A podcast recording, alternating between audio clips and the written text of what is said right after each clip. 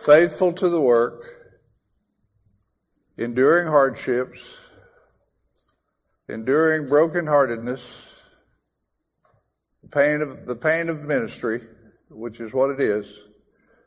Uh, he's been a faithful man of God, doing the work of the Lord for 50 solid years. I just praise the Lord for that. That's just, you know, that's just something to celebrate. So, I'll not take any more of his time. Brother Gary, you come. And you uh, are in a position, I normally do not turn this pulpit over to missionaries. I can preach down there. no, that, that's, it's, it's not the desk. uh, but uh, the church knows that. I, we, but the reason he's preaching this morning is because I trust this man. He has been faithful to real Bible doctrine. He's been faithful to the gospel for more than 50 years. God bless you, my brother. God bless you.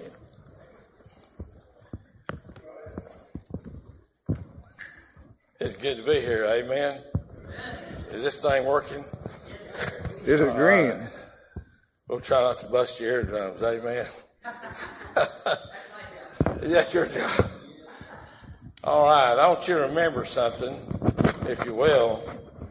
Um, I didn't get to this part when we was out there this summer, out in Savoonga. I want to take about three or four minutes. Okay? Go ahead.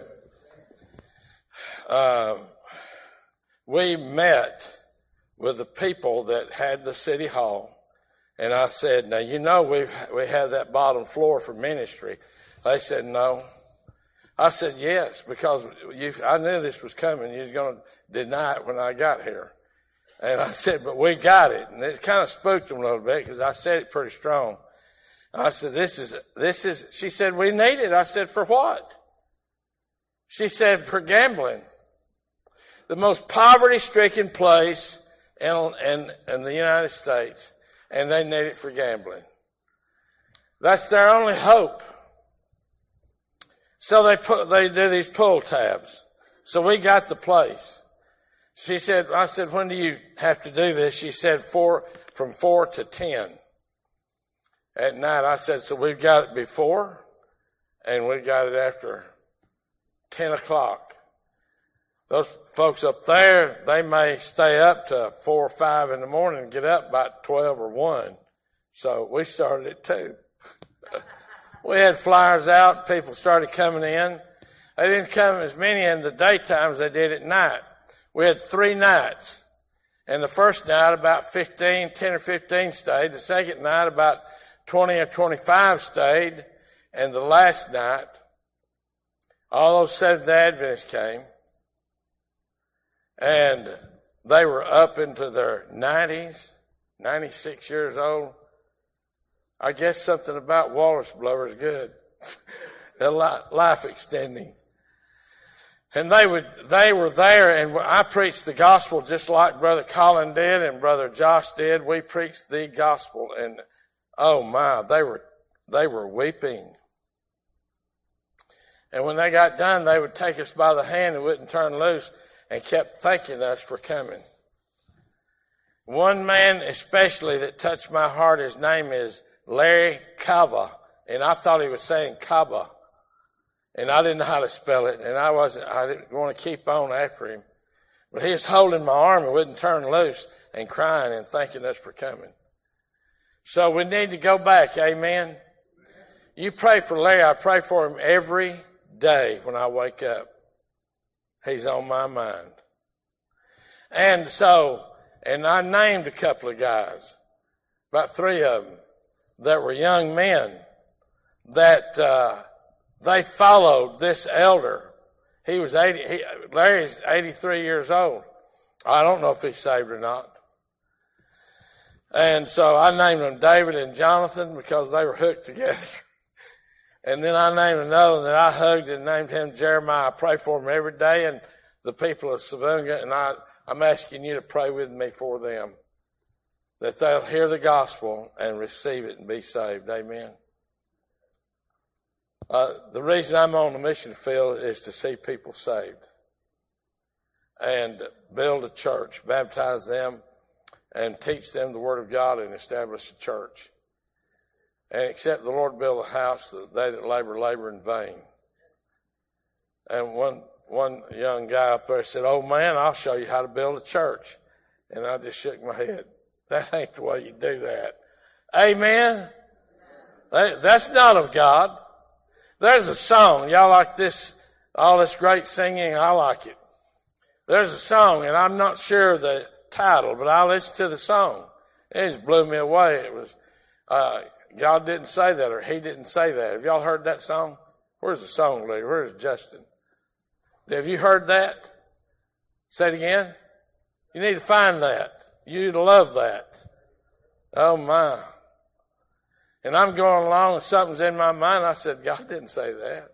That's the wretched devil. You know, I hate him. You know, the more you serve God, the more you're going to have to fight him. He don't like it. He's a liar, the liar. That's who he is. And my favorite, one of my favorite scriptures is Revelation 20:10, where the devil that deceived them cast into the lake of fire and be tormented day and night forever and ever. Amen. Are y'all with me on that or not? Y'all love the devil? No. Oh, I hate him and I don't feel sorry for him when he's going to roast. Yeah. He's tried to kill my wife. Yeah. A lot of things. We go into that. So I don't know what time we quit. 12? Wow. Let's start at the beginning. We've been out read a lot. Let's just start at the beginning. when uh, God made Adam and God made Eve, amen. Made a beautiful garden that was perfect and everything was perfect. Amen. Created all life, created the universe. The greatest creation was not the universe and all the stars. The greatest creation is that which he made in his own image, and that's man. That's amazing what he did, made him a free moral agent. He could say yes to the gospel. He could. So the next thing you know is here we're in the garden and there's a serpent in there, and you know who that is. And I've wondered about some things. And maybe brother, this brother here could, brother uh, Dale could tell us what this is, but I'm going to throw a few thoughts at you and then I'll duck. Amen. so you don't throw me out of here too bad. But you know, here's what uh, Satan said in the garden when uh, they were discussing the trees to eat of. He said, God said you could eat all the trees of the garden. She said, Eve said, well, you can't eat of the tree of the knowledge of good and evil or you're going to die. And his words were, easy, easy, easy now. Not loud like Hampton, just easy. You shall not surely die. That's the first lie I know of on God. The world lies on God. You know that? Every day they lie on God. They say he, he don't exist. That's a lie on God. He's been lied on more than you can ever count. Satan comes in a way, and it's, it's not a, a hammer blow. It's just, there's no way he exists. Where's he at? You don't see him. Is he on a telephone pole or is he fixing a pier? Where's he at? People use this all the time. God wouldn't let children suffer. So there can't be a God. Or that kind of God I don't want to have anything to do with. Because they don't know the scriptures. And they don't understand. And they're listening to the devil. There is a language that he is using that I, um, I don't know if you shared that thing that I sent to you. Did you? You may not have. That's okay. I'm just going to have to do it. What uh, a man I've been witnessing to for 20 years, I witness and back off and hope that it's uh, connecting with him. And I probably won't find it because I've got so many things here.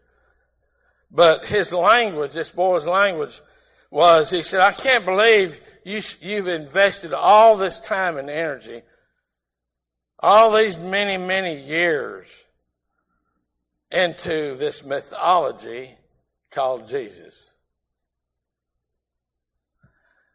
And he bought the lie. He bought it. That's his, he, he, he said he was just a man like me and you. When he died, we're going to die just like him. And he said, won't you go get a life? He's told me that many times. There's one thing you can say. There's a testimony there. There's a testimony that at least we didn't bow the knee to him. We didn't bend our knee, did we? And he'll answer to God for all of that, but he's one of a billion or six billion, or maybe more, because I don't know how many saved on this earth. Jesus said about the devil, you, he told the Pharisees, you of your father the devil, and he got to the point where he said he was a liar and the father of it. You have to go back to the beginning. So what did he tell Eve? He said, you'll be as gods. You looked that word up. I looked it up in Strong's. I, you know, he's not, uh, uh, he, he don't know it all, but I'll tell you, he said that, that, that word gods is the same word as, uh, Elohim. It was Elohim. And I believe he was simply telling her, you'll be like God knowing good and evil. I'm also uh, looking at it and I'm thinking, well now, these demons, why did they follow him? I wonder, don't know. I mean, I believe in Revelation 12 that the third part of the stars that were coming were not like planets, but they were angels. That's just my opinion. And uh, why did they follow him? Did he tell a lie to them to get them to follow him, saying, we'll defeat this God and we'll be above God? Because we don't have time to get into Isaiah 14, right? Where he said, I will be like the Most High God. I will be above the stars of God. All the things that he said about God, I will be, I'm going to be God. What is, when we read the book of Revelation 13, we see it in the tribulation period where he's going to get what he wants, that little spot of worship. He'll be worshiped. His man, the Antichrist, will be worshiped. They'll speak evil of our God, the eternal God, the only God. He said, God said in Isaiah 45, look unto me and be ye saved all the ends of the earth, for I am God and there is none else. None else. That means none. Like as in, He is God alone. And all these gods of Hindu and Japanese gods, and I don't care if it's American Indian gods, I'm Seminole Indian, and the whole thing, it does not matter. There's only one God. Sitting with a, a man that's a nurse, and he was going over my wife's program and in-house stuff. We're living with uh, Corinne Albanese right now, and she's taking care of my wife right now, and everything's good. My wife has to go through uh, like ten, uh, two weeks of of uh, uh, antibiotics, and he. Well, I was talking to him about the Lord, and I never heard anything like he was coming off with. That when you speak of Buddha and all the Hindu gods, you're just speaking of the one God. That's not. That's not right. He was denying that, but I mean, I began to really talk to him, and took up about an hour and a half more of his time a lot of people are being duped. They're looking to religion because Satan is the head of it. So what has man tried to do all since Adam? He's tried to build a paradise or a utopia without God. He went about living his life without God. In Genesis 6, God got enough and created the flood, didn't he? And took them all away. And then he said, it's in the heart of man to continually live in his sin. In chapter 8 of Genesis. And he said, I won't destroy man again. And the next thing you know is that he separates the nations God did it in Genesis chapter 10. There's nothing wrong with that. He put them where he wanted them and they didn't like it. So in Genesis chapter 11, they all came together again to build that Tower of Babel and become of one language and God went down and boom. Right? Separated them all out. They were trying to build their utopia, their paradise without God. I'm going to say this now because I just love it. I, it's not part of my thinking right now, but I'm going to say it. That thief on the cross has preached more than you can ever imagine. The one that, the one that got saved. The one that said, remember me. I better not hit the pulpit. So I'm saying to you, I'm saying you, he preached more right there. What, did he have time to do any good works? Yes or no? Did he have time to get baptized? Did he have time to sing a song? Did have, you just go down the line, it goes on forever. All he had to do was receive Christ with his heart, and he did. Remember me. And Jesus said, today you'll be with me in paradise. You know, your paradise is not going to be out there with your comfort zone and building your fishing and your hunting, which is nothing wrong with all that. And uh, whatever you do, go eat at Longhorn or whatever. that, that you, your paradise is going to be in here until you get to heaven. This is going to be it. Live it, eat it, drink it, sleep it, love it. When I got saved, that's what happened in my life. My daddy'd be sitting over there with my uncles and they're drinking Hamm's beer and they're drinking vodka, tequila, Jack Daniels, everything. And they were just where they couldn't even hardly talk. When I, when I walked to church, cause I, I had to walk, I had a back surgery and I couldn't ride in a car. Dennis Thomas was preaching to me all the time. You need to get saved. You need to get saved. Didn't know more know until I went up there and heard Brother Charles Thomas preach and God broke my heart and I saw myself a sinner going straight to hell without God, no hope. It was like God was way off and I was here and there's hell and that's going to be it. And when I, from my heart, my heart's arms raised to Him and wanted to be saved and pled to be saved, trusted him as my Savior, he saved me. It was like he put his arms around me. Yeah. And I have never seen myself going to hell ever again because Christ is inside. Satan hates that. He lost something. He wants to destroy everybody. He wants to destroy Israel. Revelation chapter 12. He wants, he wanted to destroy the Christ child, didn't he? You remember all that? He put in the hearts of men from the day of Eve that there's something better without God.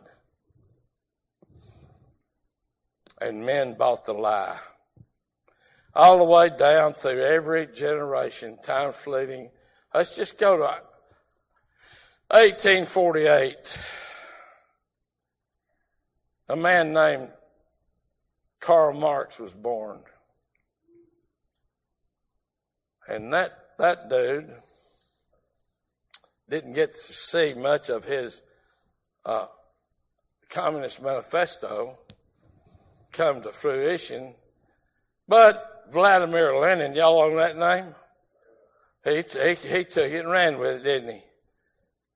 And, you know, he, he took all private property and he put it in the hands of the state, and then we're going to we're going to kill. We're going to uh, destroy history. And we're going to start right here, and you're going to be put in labor camps. If you didn't want to go, you died.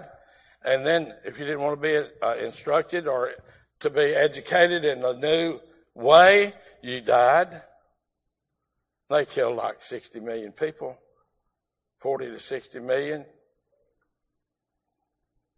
Stalin did the same thing.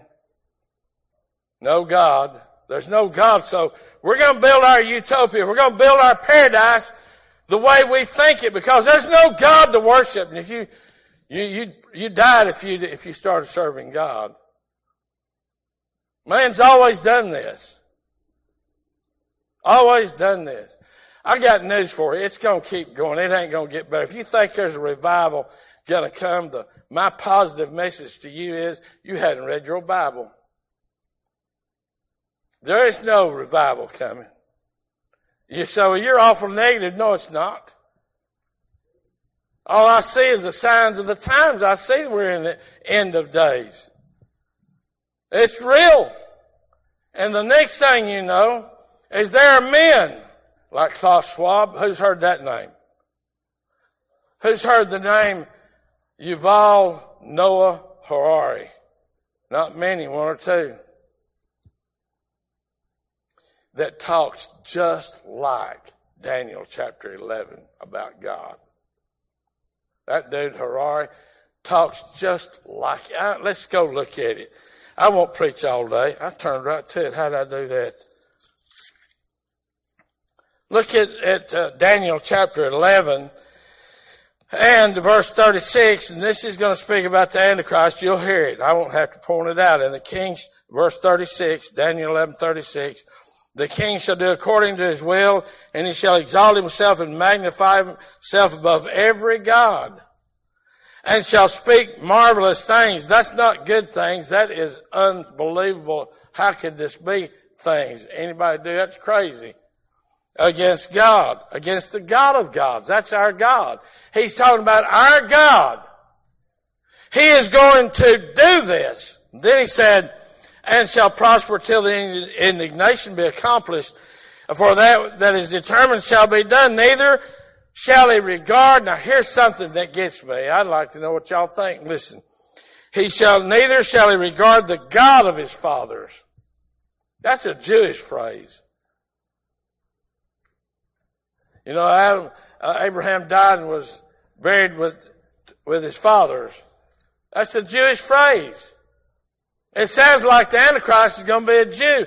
By the way, if you read Second Thessalonians chapter 2, you see that the Antichrist is said, spoken of in there, that he will sit in the temple as he was God.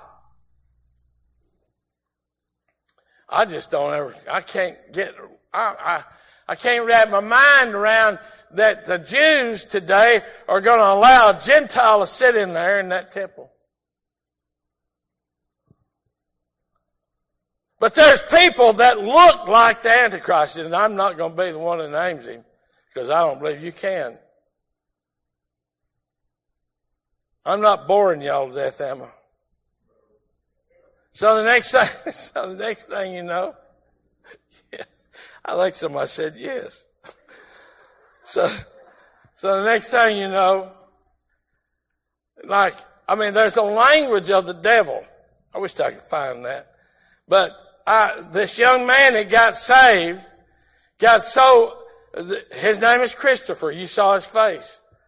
And I, you know, I challenged him on whether he's saved or not. Uh, I, I couldn't get out to him when COVID hit.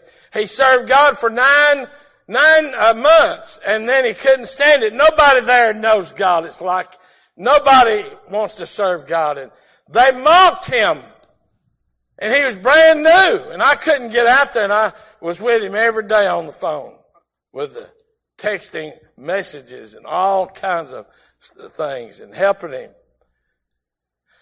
And he, he left he left God. Does that mean he's not saved? No. Somebody said one time, well, he drank a beer, he must not be saved. See, that's works, isn't it?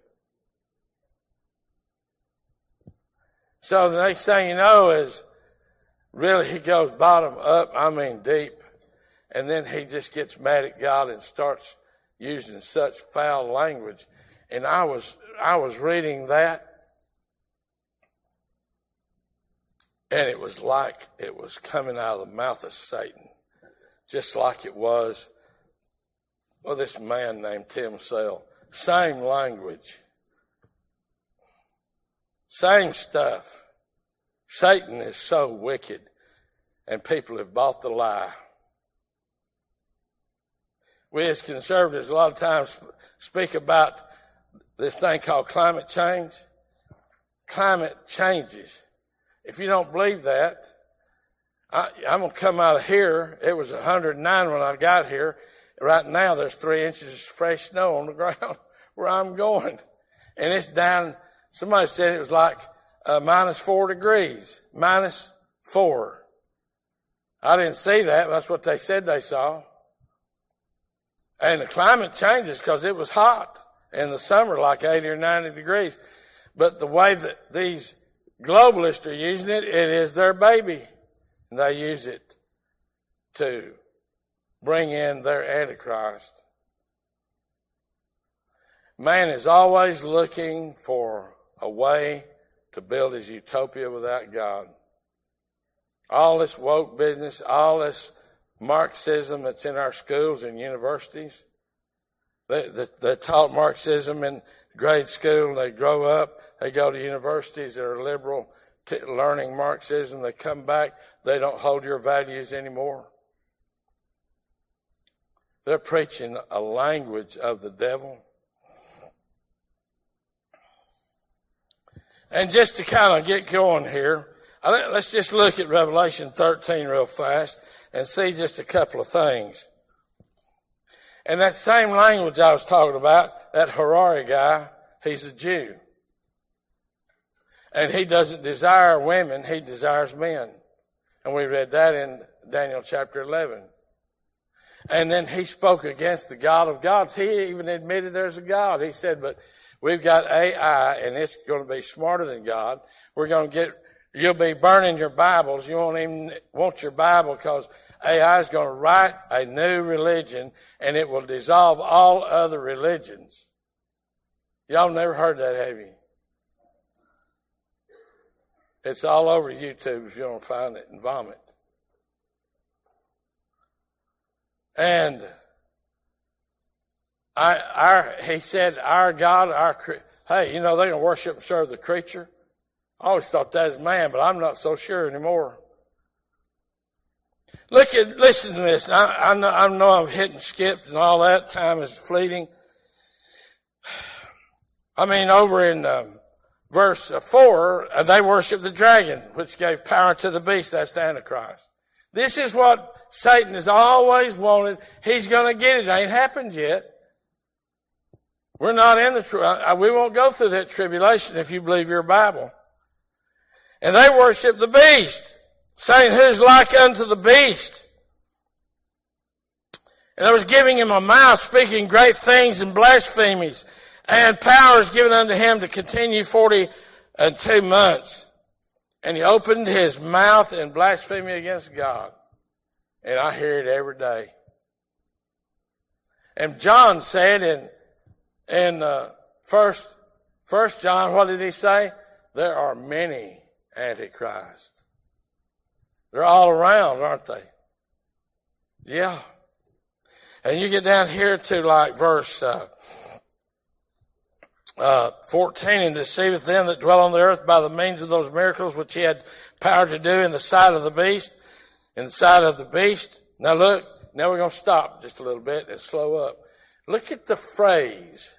Just I just challenge your mind to look at the phrase. And he said, saying to them that dwell on the earth. Who would that be? Talk to me. Who? All the people. Right? that dwell on the earth. We're not going to be there. They're going to be there. Those unbelievers will be there. There'll be people saved, I believe, during the tribulation. But look what he said. He said that they should make. What does the word make mean? Create. That's what gods do. And Satan said and to Eve, You shall be as gods or God. That they should make an image. What's an image? You could take a bust of a, of a, a soldier and put it up, uh, that would be an image. Take a picture, that's an image. That's not the real, but it's an image. That they should make an image. So this image is going to be created by those that dwell on the earth, right? I mean, I didn't say that. God did right here. That they should make an image to the beast. I've often wondered how the old time preachers that didn't have a TV or nothing, and surely they didn't have internet or nothing like that, how in the world they could see they could figure out how the, the two witnesses would be seen by the world. And today we don't have any trouble with that. CNN. All kinds of stuff. Internet would show us those two uh, in the, laying in the streets, dead. But then I thought, what about this scripture? What about this one right here? I mean, man is always, even the Antichrist, he's building his utopia and he's denying God, it's nothing new. They bought the lie. And he said, make an image to the beast. Oh. It's going to look like the beast, okay? Which had the wound and the sword and so on did live. And he had power to give life. Whoa. Now that's what always got me. Have y'all ever watched the AI talk? They had one that was made of a woman that I kept thinking, is that a woman or is that a robot? Y'all are just looking at me. I'm afraid you're going to grab me and throw me out of here now. Hey, you know what they're scared of? I'm not scared of it, but they're scared that AI could turn on man and kill man. I mean, I mean, it's amazing what what's out there, but it, it said that, they, that he had power to give life to the image. I don't know the word very well. I can't hardly say it. Sentient. Y'all know that word? Sentient. Say it again. Yeah, self-aware, consciousness. And they're, they're scared to death that AI is going to be sentient.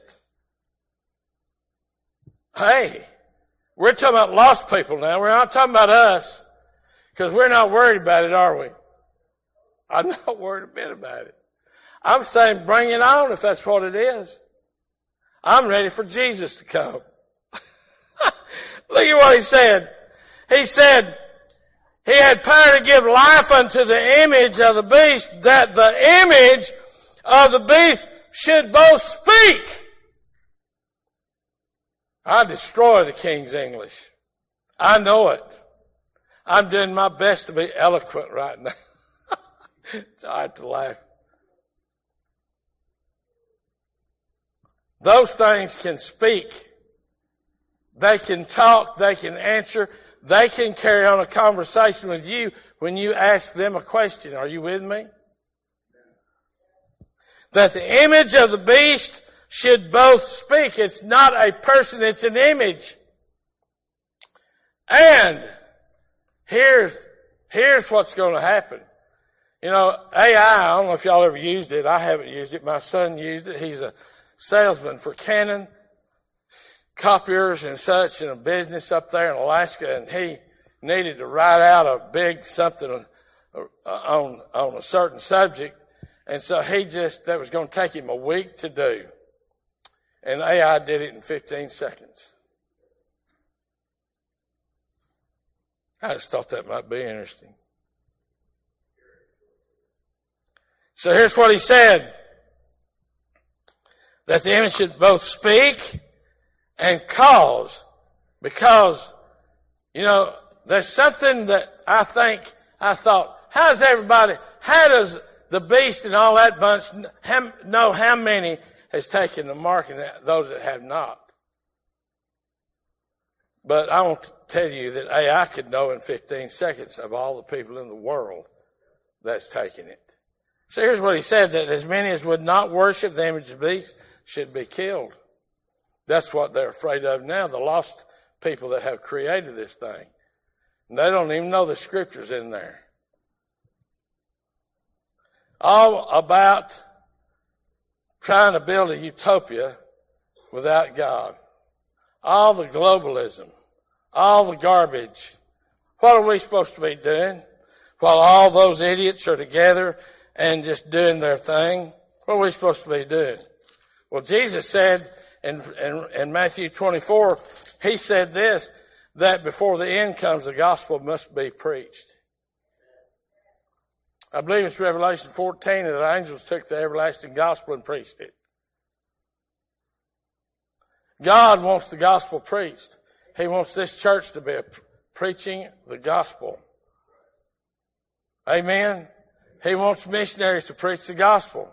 He wants us to go uh, over all the earth, the world, and preach the gospel to every creature. Go to the uttermost part and preach the gospel. He didn't say that you had to preach to millions and forget the hundreds. He said to every creature. Amen. So in, so and I'm going to close this because of time and I'll just run around in circles, I guess.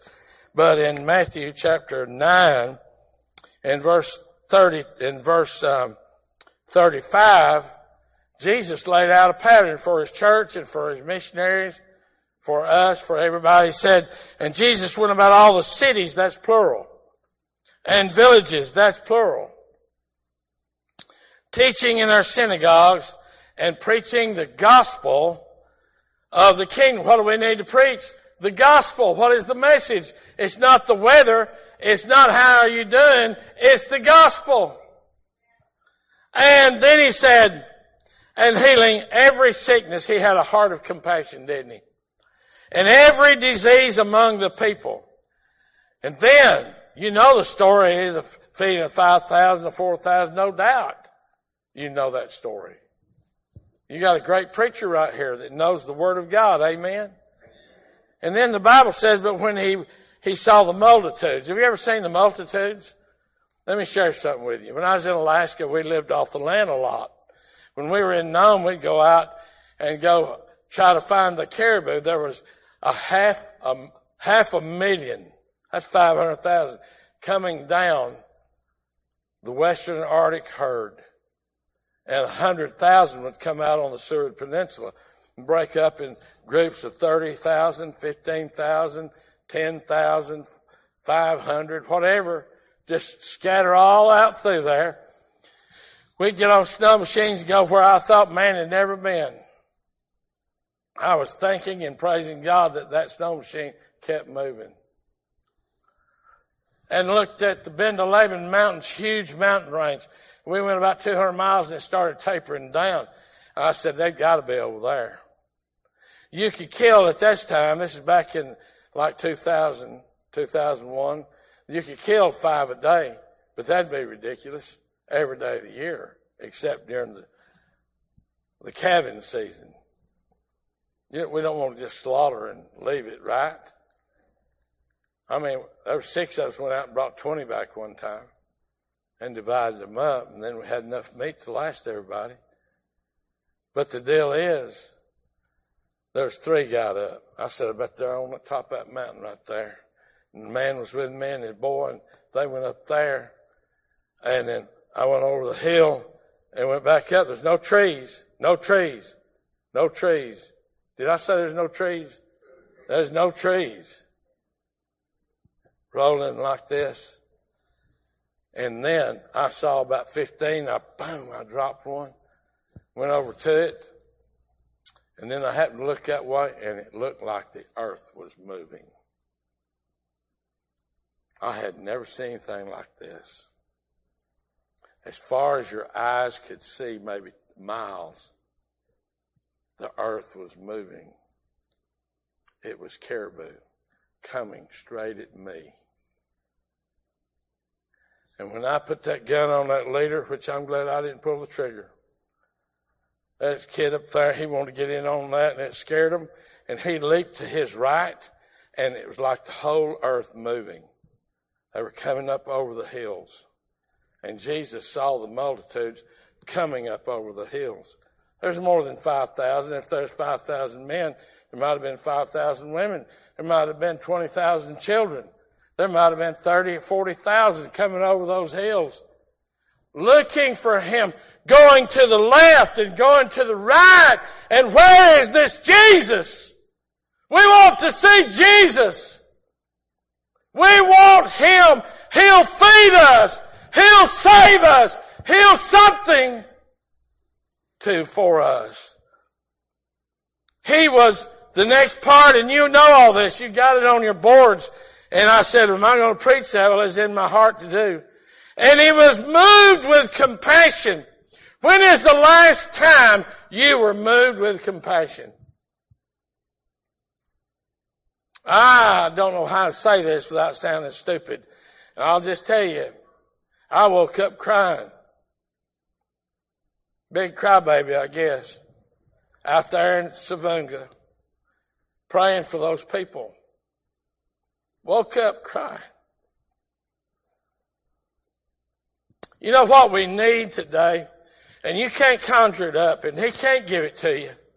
Only God can do this, and you've got to be committed to get it, or you aren't going to get a burden. Those that are uncommitted have no burden. Does that make sense? You got to be committed to get a, to have a burden for somebody, for a people, for a village, for a city, for a nation or you're not going to do anything. You can come in here and sing, hear all the beautiful music. You can have a good time and love everybody. And if you don't have a burden, when you go out that door, it's over. It's the same way with me. If I don't have a burden, I can't be a missionary. And there's times I've struggled because I am a sinner saved by grace.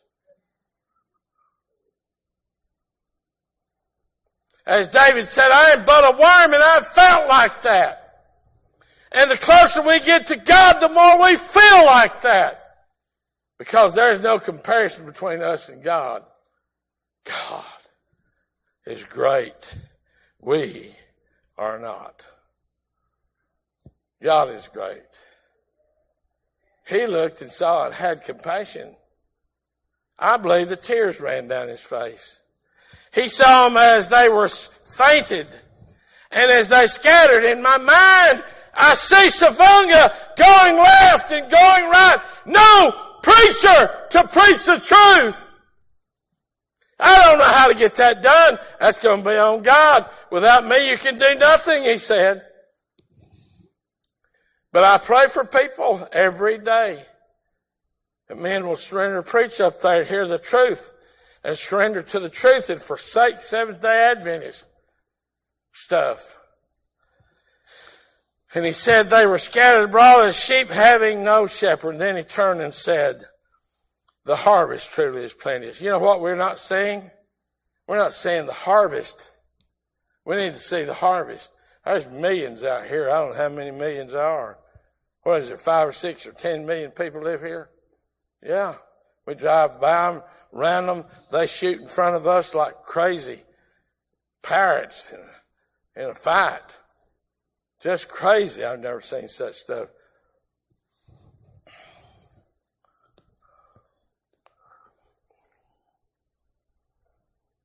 It's plenteous. For me, that 850 people at Savoonga, that harvest to me is plenteous. One guy said, you need to quit going there and go where the multitudes are. That's not what Jesus said. I went down through helping Dennis Thomas go down through, uh, to Costa Rica. It took two weeks. We drove down through Mexico where we stopped. They'd all gang around me and I'd preach to them and I had an interpreter and weep my eyes out. They thought I had something for them. Every place I went, I went to El, we went got in El Salvador. And, and we even in out dead people on the road where they had them fights with the Sandinistas and the, reb, and the rebels and all that stuff. And they said the, the bandits are out in the daytime, you gotta go that way. And I thought, yeah, That's right in their lap. That's what I was thinking. And we went on and passed about 200 people. Somebody shot up beside me and hollered out, blah, blah, blah, blah, something. I don't know what he said. And they, and uh, the, Dennis's children was with me said, you lost the ice chest. So I told them on, on the radio that I'd be right back and went back by them and there's about 200 of them workers had a straw hat, had a machete and had a stick. They were uh, cutting right of ways. Y'all done that lots of times, right? They didn't have no welfare. If they didn't work, they didn't eat, and they died. And I hollered out, Viva El Salvador! And they just threw their hands up and hollered it right back. I thought I'm in a good spot. They won't cut my head off. That'll be good. I stopped and they said, the ice chest is gone. I said, well, take this. And I had handfuls of tracks. I didn't get to do that. You say that? I didn't, I, I just grabbed them. I didn't get to do that. Hands were coming in there grabbing them. Tracks. One old man, I watched him. He took his hat off. He put it, that track, he was reading it. And he put it on his chest and he bowed his head and I could see his lips moving. I loved it. Amen. Dennis kept saying, you, you're called to go to Costa Rica with me. I said, you back off and let God do the calling. Because everywhere we went is the same thing. Hundreds of people you preach to. And they listen to it. And the next thing you know, God said it was going to be Alaska. And when I went to Alaska and I handed out a tract and Nome, they took it, looked at it, wadded it up, and threw it down and kept going.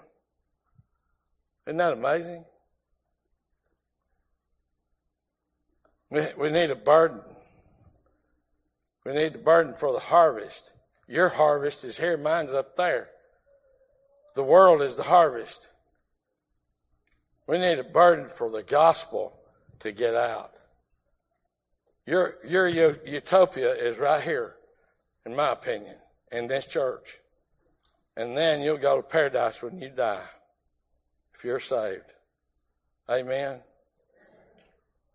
I pray that you're saved. I'm going to turn the service over to you, Pastor.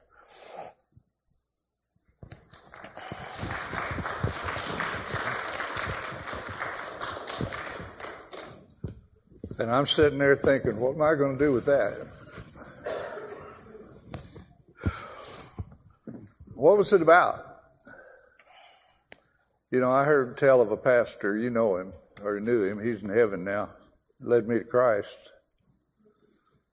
But I heard a preacher say one time about him, he said he's the only man that he, that he knew that he could get on a horse and ride off in four directions at the same time.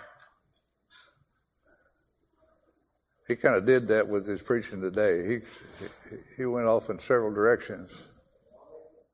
What was he? What was it about? What was if if you boil that down to to something that God wants to talk to you about today? What was it? It was exactly what it was. A burden. I know about a burden. I've had a burden for this place for going on about 30 years.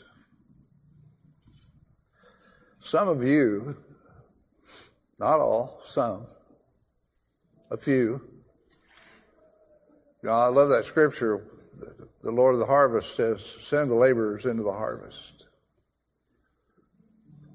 So he talks about the laborers being few. But God's not, he never had a problem with a few. He can take a few and do more than you can imagine but the laborers have to get into the harvest. And the laborers don't go into the harvest without a burden for the harvest. Amen. Where you get the burden? Do you have to invent that? Do you have to create that? You can't. Only the Lord of the harvest can create the burden. Sometimes He does it pretty quick. Sometimes it takes a while. But I remember, I remember when I got saved. Some Thursday night in February 1977, same year you went to Alaska, if I'm, if I'm listening. I didn't think, I didn't think I had a chance. You said God was up there and I'm here and there's hell waiting. And I'm so far away from God, there's no hope for me. That's what the Pentecostal preacher told me every Sunday when I went with my sister. Yes, you got to live it. But I couldn't live it. And old Brother Turk showed up on my door with that old wore out Scofield Bible he carried around. King James Version Bible. And he opened that Bible and he showed me that the whole reason Christ died was because I couldn't live it. Blew my mind. I never heard about anything like that before, let alone anybody show it to me in the Bible, but right there it was. And this was God's Word. This is the Bible. I had to believe it. And I told the Lord, I said, hey, it was like it was like I caught him in a mistake or something. Now I know that sounds a little weird, but you got to remember I was lost and I was 26 years old. So, and I'm thinking, I, said, Lord, I just saw it right there. That that I can't, that you know I can't live it, and and but you did it for me. If I trust you, you'll handle it. And I wasn't really saying words with all this, you know, it was just heart to the Lord.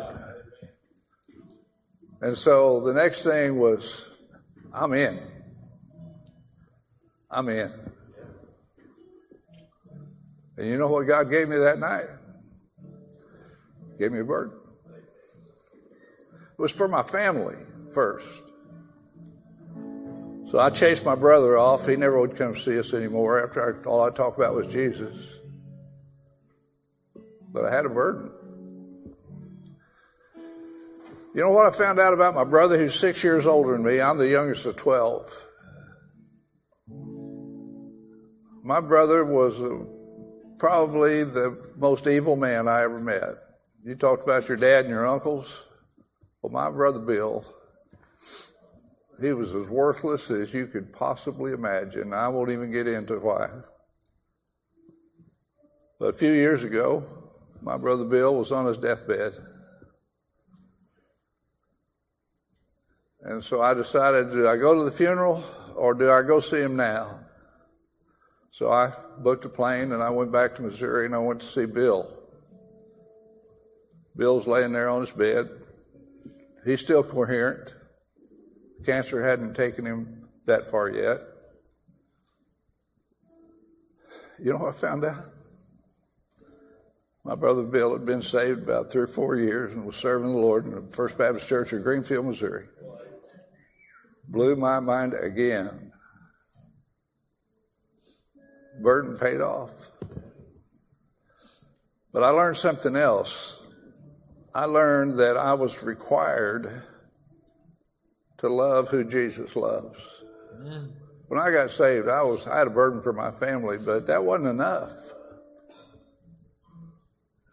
For God so loved the world that He gave His only begotten Son.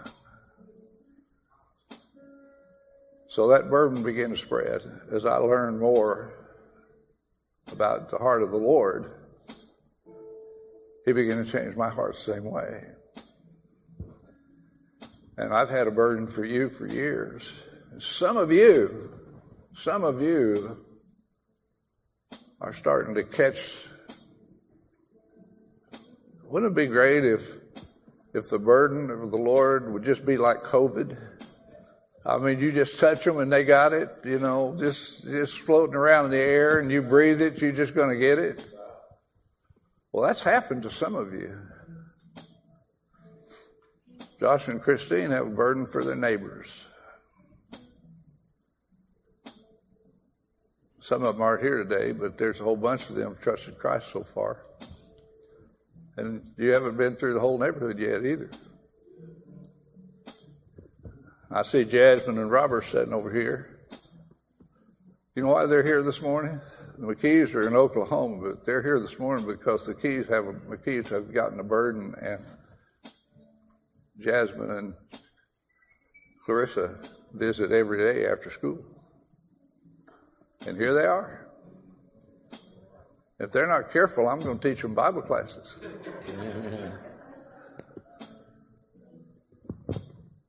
Do you have a burden? And if you don't, why don't you ask God today to give you one? I could ask Him to give you one. As a matter of fact, I will. Why don't you ask God to give you a burden?